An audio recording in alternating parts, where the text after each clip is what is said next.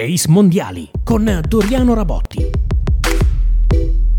Benvenuti all'ottavo episodio del nostro podcast dedicato ai mondiali di pallavolo. E se da una parte Alessandro Micheletto ha ricevuto l'ovazione di San Siro, eh, salvo poi sicuramente essere dispiaciuto da tifoso nerazzurro per il risultato della sua Inter contro la Roma, dall'altra in Olanda le ragazze di Mazzanti hanno completato il loro girone di qualificazione a punteggio pieno e ora sono pronte per le partite che contano davvero. Qui non finisce, perché quando il gioco si fa duro...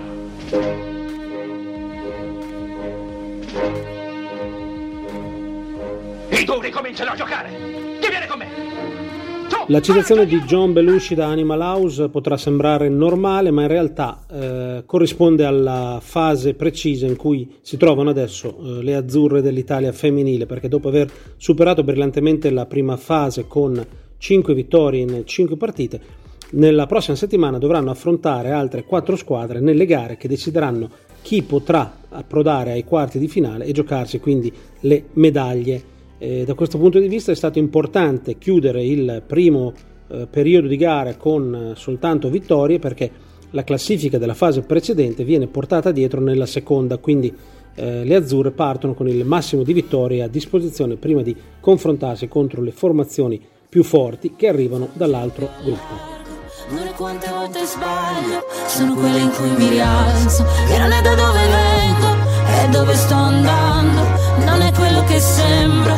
quello che faccio.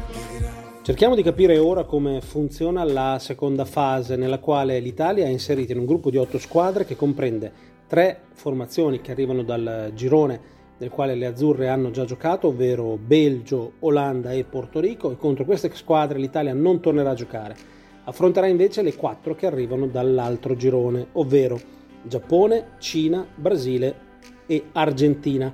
Contro Giappone, Cina e Brasile l'Italia si giocherà tutto, potrebbe bastare anche solo una vittoria, ma eh, due successi contro queste formazioni diciamo che darebbero la certezza quasi aritmetica di eh, riuscire a passare al turno successivo. Questo perché l'Italia arriva alla seconda fase come unica formazione con 5 vittorie e 15 punti, davanti a Cina, Belgio, Giappone e Brasile con 4 vittorie, tutte a 12 punti, e poi l'Olanda con 3 vittorie e 9 punti, Porto Rico eh, e Argentina che non fanno parte diciamo, dell'otto di quelle che possono eh, cercare di arrivare fino in fondo. Per cui le prossime partite saranno quelle decisive per capire se la nazionale di Mazzanti può cullare sogni di oro mondiale.